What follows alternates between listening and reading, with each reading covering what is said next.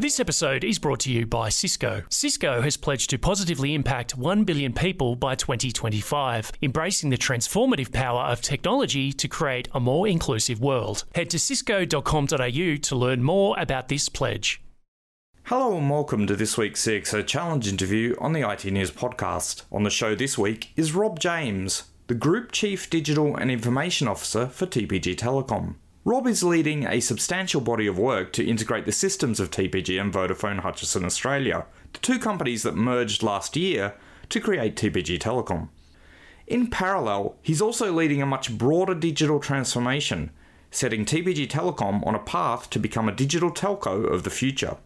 I sat down recently with Rob and had a wide ranging conversation on technology, transformation, and strategy. Please enjoy the conversation. So, I guess firstly, you're coming up to a year in as the Group Chief Digital and Information Officer uh, with TPG Telecom. I just wondered if you could maybe just start with how the year has been for you. Yeah, sure. Well, uh, it's been an interesting year. So I've been with the organisation all up for almost two years. I first came on board with Vodafone Hutchison Australia back in September 2019. You know, I think what made last year super interesting is we're obviously dealing with this pandemic. So we went into lockdown. I was obviously fairly new into the role back then and had quite a few ambitions of what I wanted to take in that role. And then, right in the midst of the pandemic, we merged organisations between TPG Telecom and Vodafone Hutch Australia. And then, obviously, got into the role of Group Chief Digital and Information Officer, like you said, almost a year ago now.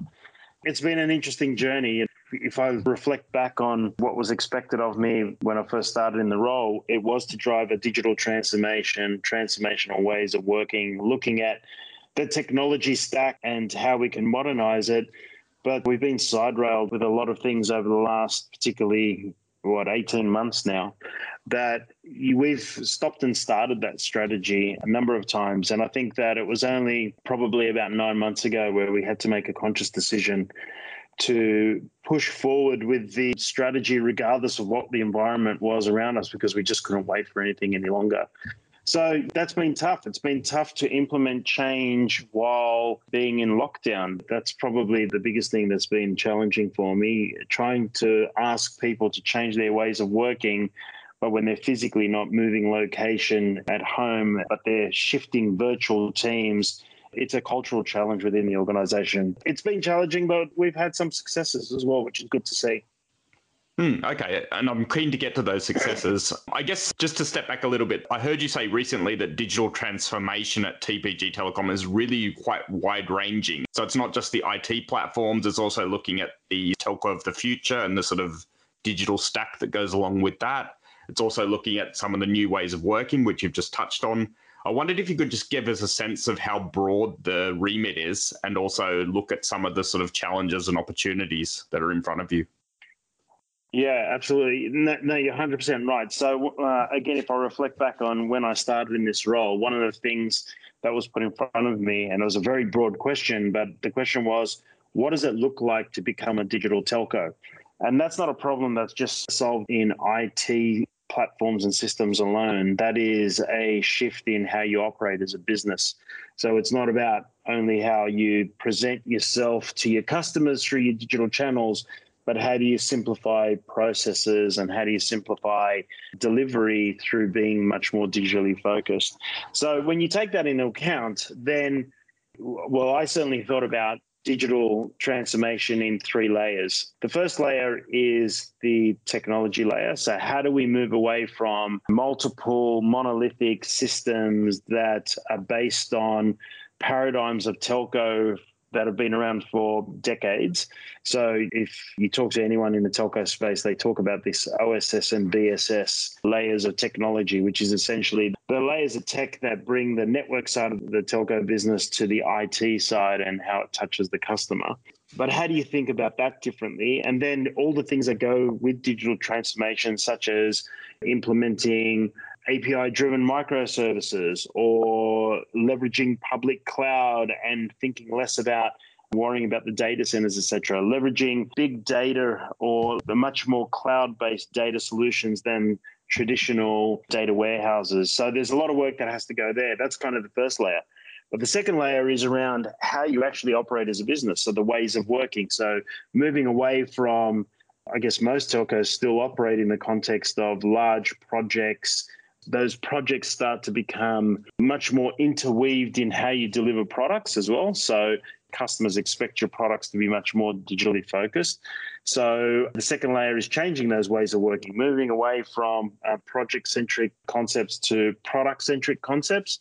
And on top of that, it includes things like rearranging yourself as an organization to align people to how you want to operate. So, again, this is traditionally done at a technology uh, layer, but we've chosen to try and link that closer to the customer journey which makes more sense to provide a better customer experience. And then the final layer is the cultural transformation. So, how do you think about how people should behave? How should you embrace things like innovation? How do you make sure that you can break down the silos within the organization and that you're linked together, delivering an outcome per product or per the customer experience journey. So all those kind of things that need to be considered in the cultural aspect. And in fact, I probably think the cultural aspects is one of the most important to get right because if you don't get that right, it doesn't matter how much you change your ways of working or technology, you will ultimately fail in that layer. Is it worth just dipping into each of those three layers just individually and just briefly at a high level and just talk about some of the different things that might be going on in those specific areas? So, for example, like the platforms area, like the how you're reimagining the digital stack in terms of OSS, BSS for the telco, and also the third bit around the um, cultural transformation. Yeah, absolutely. We just touch on the technology piece. I think one of the things that I started to drive, which was around how do we think differently in this space is to rethink, I guess, what we call the OSS or the operational layer and BSS, the business support systems. How do we actually rethink that in a way that is going to start shifting our thinking towards being a much more digital organization? So, the way we kind of approach that is instead of thinking about systems from those two concepts is also to bring it closer together with how our customers are using our technology. So we've basically categorized our systems into three layers, and they're loosely called platforms, but those platforms have different purposes in our technology stack. So the first platform is essentially the platform that touches the customer or is closest to the customer. So we call these our customer journey platform. So the obvious ones are certainly things like your e-commerce web channels or how you deliver a digital customer experience, but it's also things like call center technology. It's also things like your overall CRM, which is how you communicate to your customers, or IVR systems, etc. So there's quite a lot in that space when you think around what are those systems that are connecting the customer to our business through technology. So that's kind of your customer journey platforms or journeys as a service is how we're trying to break it out. Your next layer is around your business capability platform. So these are the systems that helping you operate your business. So billing platforms, payments, credit checks, inventory management, provisioning. So this is not so critical from a customer perspective, but is more critical from how you actually improve the digital operations within the business itself. And I'll talk a little bit more about why it's relevant around breaking out into these layers in a second. And then the third and final is core IT platforms. So these are kind of the underpinning platforms that support both the layers above it. So it could be things like your cloud platform, your data enablement platform, which are the obvious ones, but it could also be things like how you handle authentication or identity management of your customers. And then it can link into things like facial recognition platforms, which are used across your business or customer journey platforms. So the reason it's relevant to sort of break it out into those layers is that your customer journey platforms is essentially where you own the customer experience and you essentially want to be best in market for that. You want to be able to provide the best customer experience. So it drives your sourcing strategy. You probably want to bring a lot of that in house. We want to bring in some thought leadership into that. We want to have your product squads and product managers aligned in a measurable way, delivering an improved customer experience. the business capability platforms, in many ways, they're going to be almost commoditized. You know, the ERP we use or an ERP that our competitor uses may not have a massive difference to how we deliver services to our customers. Same things with if we think about billing or payment systems, they're becoming less critical, particularly in the telco space these days, where a lot of the plans that we go to market with uh, fixed price with fixed consumption. There's very little bill shock. And your core IT platforms, they're the ones that you need to modernize, making sure that you've got things like modern integration layers, that you're not relying on technology that might be 10 or 20 years old to integrate systems because it's going to slow you down, or making sure that you are leveraging things like public cloud. So I mean, it's a long winded way of describing how we've carved out the technology layers, but it then does help us to actually drive a very distinct strategy for modernizing each of those layers. And it also then links into the second thing I was talking about earlier, which is how you operate as a business. So, your customer journey platforms, you start to, well, we've decided to build out this notion of tribes and squads and integrating them into the business themselves. And that's part of our business transformation is how do we actually get those technology platforms closer to the commercial and business stakeholders that are trying to grow the business. Whereas the business capability platforms, these are the things that we probably want to evolve over time, but we'll have a much more particularly I'll be honest with you, particularly during the fact that we're in a pandemic period and talent is hard to come by, we'll probably rely on our partners a lot more there because we're not seeing the talent coming into the country, etc. And it's been such a talent drought with everyone looking to broaden their digital capabilities that we'll probably rely on our partners and vendors to help modernize that layer.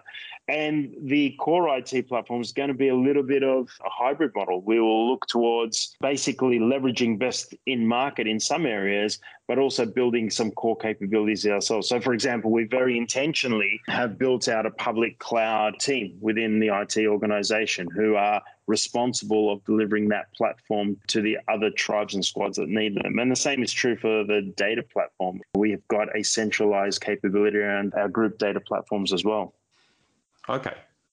There was a huge amount to unpack there. Um, I just maybe rather than go into too much detail on some of those individual areas, I wondered just from a top line perspective, are you able to just give us a sense of some of the parameters of the transformation itself? Now, you mentioned sort of earlier in the conversation that that it is kind of COVID affected in terms of some of the timelines. But I just wondered if you could give us a sense of the overarching sort of corporate goals that you're trying to achieve and sort of how the timelines for delivery fit where you're at with some of those pieces, for example. Yeah, it's probably good to understand what we're working with and where we're at as an organization when it comes to technology. Post merger, and as you pointed out, which occurred about a year ago, bringing the technology together of the two organizations means that, first of all, there is quite a lot of complexity. And some of that complexity arises from TPG side of the business, which has grown quite extensively through acquisitions over the last few years. So those acquisitions have meant that there's been acquisitions of technology, and some of that technology is yet to be integrated into the core platforms. And also the fact that you've got the broader TPG organization, the broader VHA organization, who are although have some very distinct differences around the assets they provide around fixed network or mobile network, still have a lot of similarities. So, what does that mean?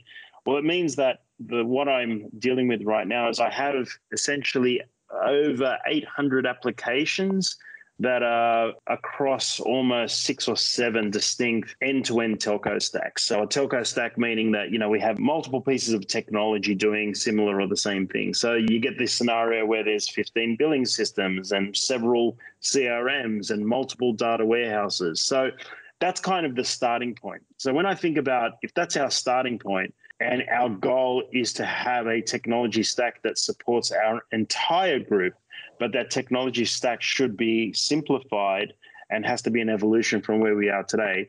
I would like to see those seven telco stacks and over 800 applications probably go down to a consumer telco stack, a wholesale one, and potentially an enterprise and government one. So I'm really trying to rationalize from about seven to three and trying to maybe reduce the applications by good 60 or 70% and the timeline that's going to take, it really depends on what layer of the technology we're looking at. I think this is for us going to be very much a four to five year journey. It's going to take us a while. We're focusing on the areas that are going to give us the greatest benefit in the short term. In the last 12 months, we've been really focusing on coming up with the master plan for this. And we've also been focusing on setting ourselves up as an organization to deliver the success, which is around how we reorganize ourselves in the ways we operate. So, implementing the operating model itself, rolling out the tribes and squads. We've focused, particularly at the later end of last year and the early part of this year, in digital and IT within my space, is to reorganize ourselves to actually have the right people in the right roles trying to build those autonomous teams that are going to be self sufficient and multifunctional. And right now, we're in the process of now integrating the digital and IT teams into the commercial side of the business as well. So rather than having the commercial leaders in our business coming up with the products and then asking IT to deliver them is that we become one team, that the commercial leaders and IT are fully integrated into a single team or squad or tribe to deliver on the outcomes that we have for our business. But behind the scenes of that, running in parallel, is the transformation that I've been talking about, which will take, like I said, a few years for us to see the end of it. I'm hoping that, though, within the first I'd say 24 months that we will be focusing more on retiring some of the legacy, which helps us simplify the technology ecosystem. And at the same time, start to make some investments in the actual modern technology stack. So, we've just recently made a decision to start moving some of those internal workloads onto the public cloud. So, we're, we want to get a greater part of that done over the next 12 to 24 months as well. Cool. And you actually uh, answered a lot of the questions I had there as to what manageable looks like within the new sort of shape of the organization. So that's good.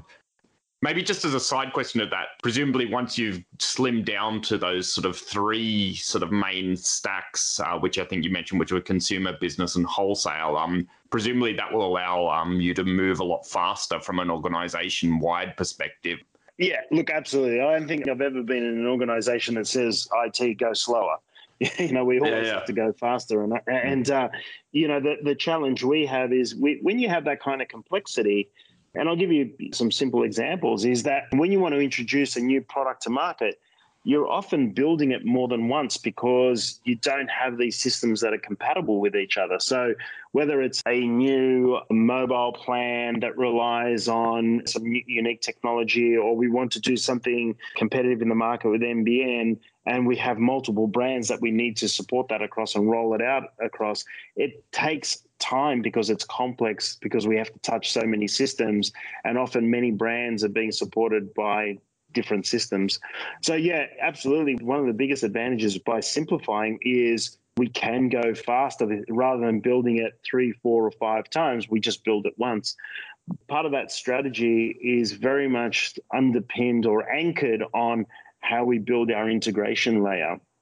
So I think that's really one of the areas of key focus for me right now is to make sure that we have this middle layer integration layer that is modern and scalable and using some of the best practices that are coming out in integration in recent years around event driven architectures and and making sure everything is fronted by an API so that whenever you build new capabilities you expose them at this integration layer and then it's up to the brands on the you know, coming back to those layers I mentioned earlier, the customer experience layer or the customer journey platforms, it's up to them to then just expose those products through whatever means they want. So it's much, much simpler to go much faster. I think the other thing that is kind of what I've described is not a very specific telco architecture. It's quite a generic architecture, but I think it serves us very well to link to how we can be much more digitally focused. Where the telco specific part of it comes into it is how we integrate into the network layer? How do we integrate into provisioning new customers, services, whether it's for fixed line services or whether it's for mobile services? How do we do that in a much more modern way as well? And that's something that we're working through right now to also try and pr- provide that the simplicity at that layer too. Mm.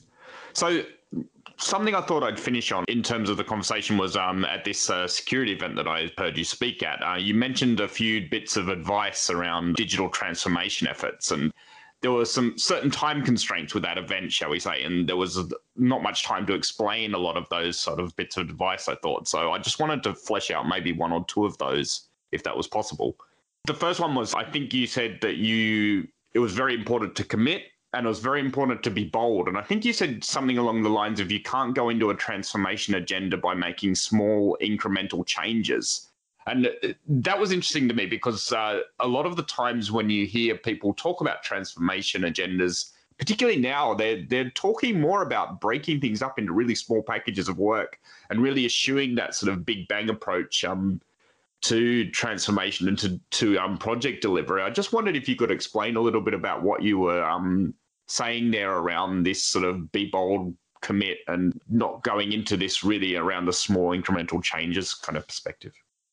Yeah, sure. Look, so I've been in a number, uh, involved in a number of transformations over the years. And I think the learnings I've taken away from it and why I'm saying that you need to be bold and try and avoid small and incremental changes and probably favor to do large ones is probably two areas. The first area is going through the change is going to hurt. It hurts. It hurts the people in the organization. It hurts the way you're able to deliver technology, able to deliver products for your customers.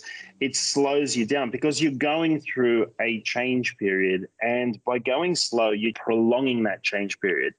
And regardless if you go slow or fast, it hurts. It doesn't even hurt less if you go slow. It means that you are just prolonging that pain of period of change that makes it complex.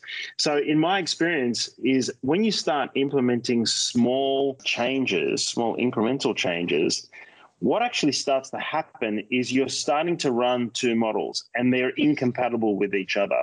So you're going to have the way you're implementing or you know whatever your business operating model is uh, let's call it your legacy one versus your target one and you're making those small changes but they don't plug into each other. So it could be things around how you allocate funding. It could be how you prioritize work. It could be how you get your work done moving away from projects to much more agile product delivery. And all these things suddenly create friction against each other and then to deal with it, you do one of two things. You typically start to almost negotiate with yourself on your new operating model. And it's like a rubber band that starts to return back to its former position. And you start to make these compromises, which aren't the greatest compromises for what you need to do. Or the other thing that happens is you start to create these pseudo layers of we'll abstract that problem away by having a new governance process that sits in between, for example. So you start to add more complexity. And then if you're doing this transformation over two or three years, you're dealing with all that complexity for quite a long time. And then the other thing around the, when I say, I probably said in the other in the other session, I was talking about being bold and this notion of burning the boats. Make that commitment to where you want to end up and burn the boats so you can never go back. And that's because I think by ripping the band aid off and trying to implement that change quickly, and you know, quickly might be a 12 month period. It's something that you essentially need to just make that commitment, is what inadvertently happens in that scenario is you make the changes very, very quickly and then you start going through the teething issues phases much quickly as well. So you make all your changes. Yes, it's going to cause impact, it's going to hurt, but the pain you suffer is much shorter. And then you go through this period of, okay, let's now improve. Now, that improvement period should never stop. But for the first probably 12 months after that significant change, that improvement period is you start to see large improvements in shorter periods of time so that you start to settle the process down. Now, all this is easier said than done because it causes a lot of challenges, and particularly the old adage of we're kind of rebuilding a plane as it's in flight. It's probably much easier, some would uh, assume, to change small parts of the plane while it's flying than change the whole plane while it's flying. But I think that in a scenario where you're trying to run a business, that you just have to get everyone committed to the plan, try and roll it out over a very quick period, and then start to improve on that plan on a very quick period. And that needs support from the CEO and the whole executive down to be on the same page there and that everyone understands what we're going to go through. Like I said, the alternative is you're just going to drag that out for a longer period of time and start to plug in pseudo processes and band aid fixes to address the incompatibility between the two models. Mm.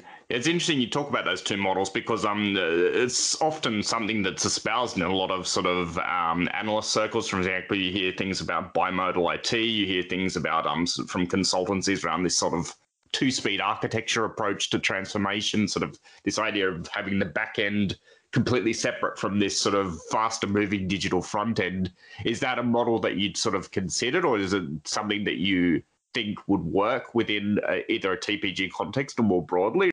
As I mentioned earlier when I was talking about the different platform layers, I think that you have to think about those platforms in different models. And I don't think it's kind of, yeah, there's been a lot of talk about this two speed model, how you handle those big complex systems that take a long, long time to change versus the layers that want to be much more agile. I think it's there's also some hybrid models in there. There's hybrid models in there on how do you augment teams in a way where you still have the ownership and you're not really outsourcing technology?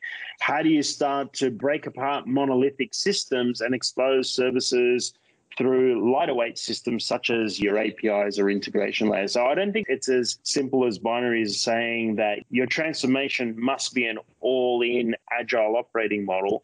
It just means that whatever that target operating model and technology stack is, that you need to try and achieve that in a much shorter period of time by being more optimistic and aggressive with the rollout.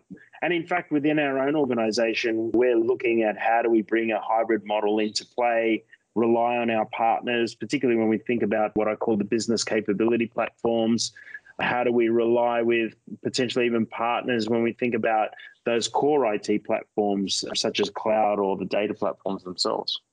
Mm-hmm. One final question I've been asking everyone, and um, I, I, might slightly reword it. Um, I've been asking everyone what excites them about 2021, um, and it could be anything that's within your personal life, within your business, within um, the remit that you're working to. I, I, feel like, though, with the current lockdown in Australia, it might be better to ask what's exciting you about 2022 because a lot of people, I think, are now starting to look a year ahead now instead of in the current year. I don't know how you feel. yeah, I know. It's a good way to put it, actually. Look, I think something that's really interesting, and it's probably not unique for for our business or our industry, but we're seeing this across the board, is that one of the outcomes of the lockdowns and the pandemic is that everyone has come to the realization that they need to be more aggressive in how they deliver a digital experience. When we went into a lockdown last year, though we kept a lot of our stores open, we also did the responsible thing and closed a lot of our stores in areas that were deemed hotspots or high traffic areas.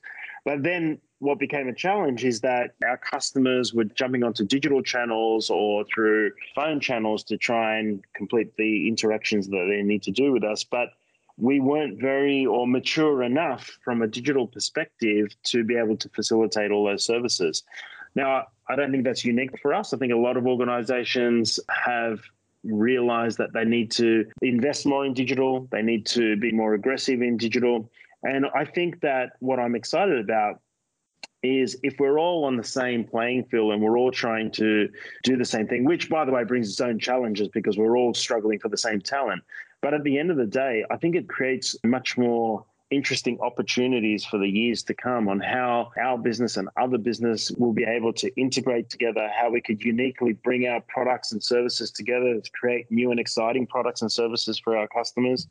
I also think that internally, many of the things that we might be talking about around modernizing technology or what we're thinking around innovation in technology suddenly has stepped up a notch in importance uh, with the commercial stakeholders or the executives in our organization because they're looking at how they can do things differently. And for me, that's super exciting. So I think this year and next year and beyond, we're going to see massive growth in what we or what our competitors or even in other industries we're going to see come out of technology solutions for our customers. And I think that can be nothing but exciting.